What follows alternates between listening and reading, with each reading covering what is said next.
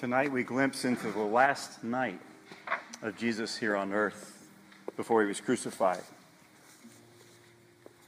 One friend betrays him, another denies him, others simply run away. His trial is unfair with false charges and unjust judges. The God who made the universe places himself in the hands of his earthly creation, who will decide his earthly fate. That includes Pilate, the Roman governor of Judea. Pilate, who, with the Jews, share a mutual dislike, a mutual distrust.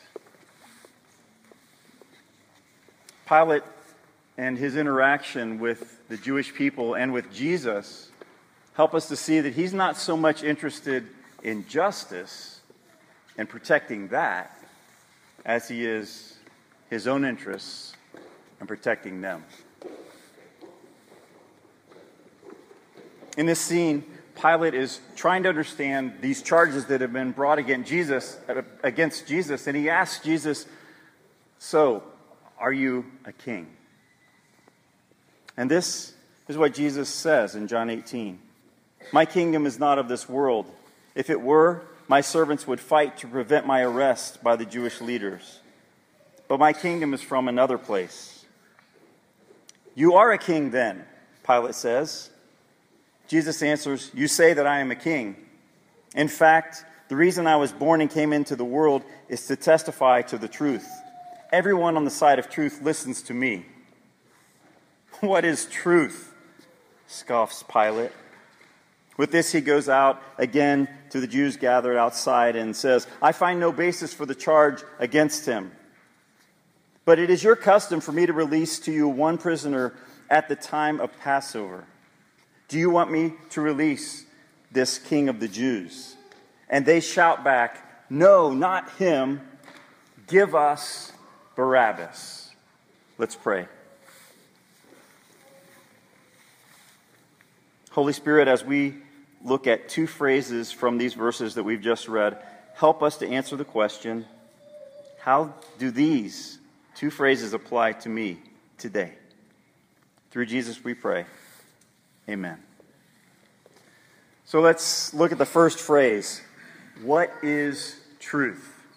Pilate says, What is truth? And he's not so much asking a question as he is making a declaration. He just says, I don't believe in it.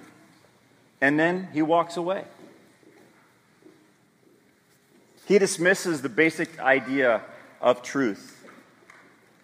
He doesn't think, think that truth is something concrete, something real, something tangible.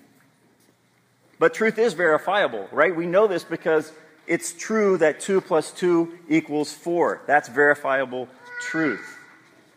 And if you don't think that 2 plus 2 equals 4, it doesn't mean that truth is subjective. It just means you're wrong. Truth is verifiable. But it's interesting that in the Bible, truth is, is more than just something we can observe with our five senses. Truth is a moral concept. So, truth means being honest and faithful and right and pure and genuine. And it's kind of interesting that Pilate rejects the idea of truth, something objective. But then he says, I find Jesus to be innocent, which is basing something on a standard that's objective. So he believes in truth himself, even if he doesn't recognize it or want to admit it.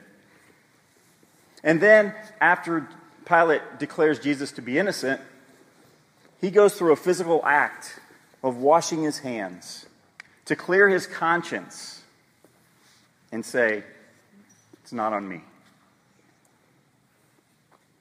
Now, what do we do with this idea of truth? How do we interact with it in our own lives? Does my life show that I know the truth? Do I live the truth in my life? Or do I sometimes ignore truth because I just don't agree with it or I find it to be inconvenient, or it just demands too much of me. In my life right now, what is truth? In your life right now, what is truth? That brings us to the second phrase. This one is shouted not by just one man, this is shouted by an entire mob. No, not him. Give us Barabbas. And we think, how, how could these people want to release into their lives someone who was a murderer, someone who was involved in an uprising, someone who was destructive? Why would they release him into their world and send away truth, righteousness, peace, love, hope? We think they're just crazy. And I admit, I, I may not directly shout out, Jesus, I don't want you, I, I want something else. And I may, not, I may not literally take money and exchange it for Jesus. But there are definitely times when I've allowed destructive things into my life rather than Jesus. When I've chosen things that are harmful instead of Jesus. And I would assume you have as well. We, we say, no, not Jesus. Give me X. Whatever X happens to be in your life.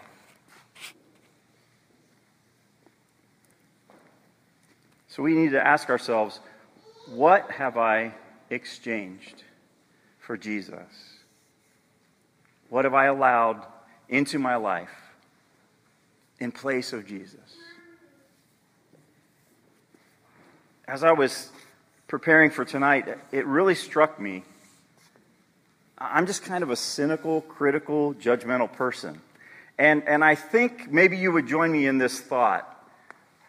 We, we look at Pilate and we look at the crowd and we say, yeah, they, they crucified Jesus, and so we then crucify them. But don't we act the same way so often? When we're honest, we have to admit we do today what they did 2,000 years ago. And because we do what we do, Jesus did what he did. Jesus willingly came to earth to give his life so we could have life. God is for you. And tonight we're going to participate in two symbolic acts that remind us of God's sacrifice, his passion, his love for us. In just a minute, we're going to ask you to, to stand and, and move to one of the stations that you see around the edges here, including one on the stage. A place uh, that has a bowl and a towel. It's a place not to wash someone's feet. No, this is a place for us to wash our hands.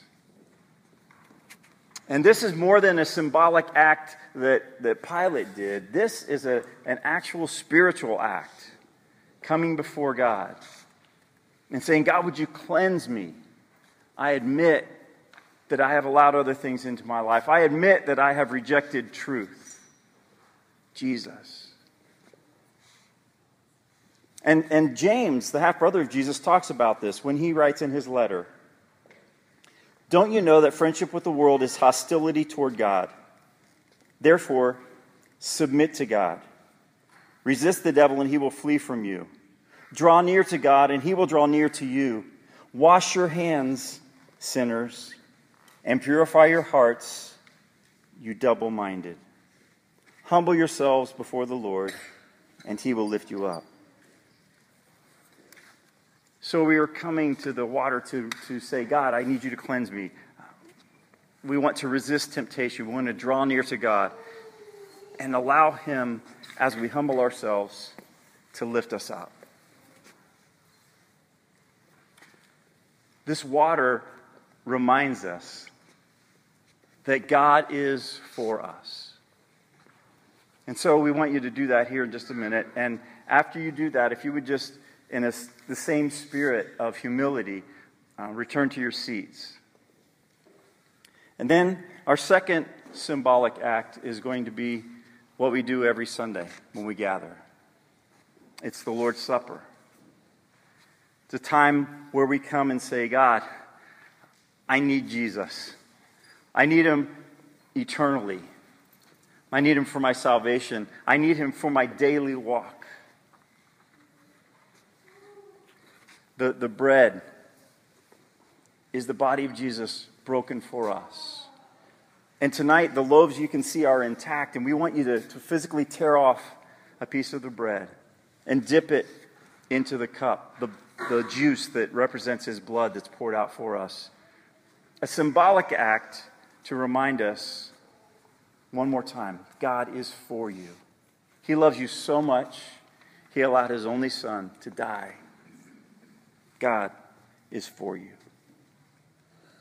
We're, we're taking this, sharing in this meal together at the foot of the cross. The cross is where an innocent man was executed so a, a guilty man could go free. And that's Barabbas, but it's also me, and it's also you. And so we come and we recognize what God has done for us. We confess one more time our need for Him. And we say, God, thank you. Thank you that you love me. Thank you that you are for me. Let's pray.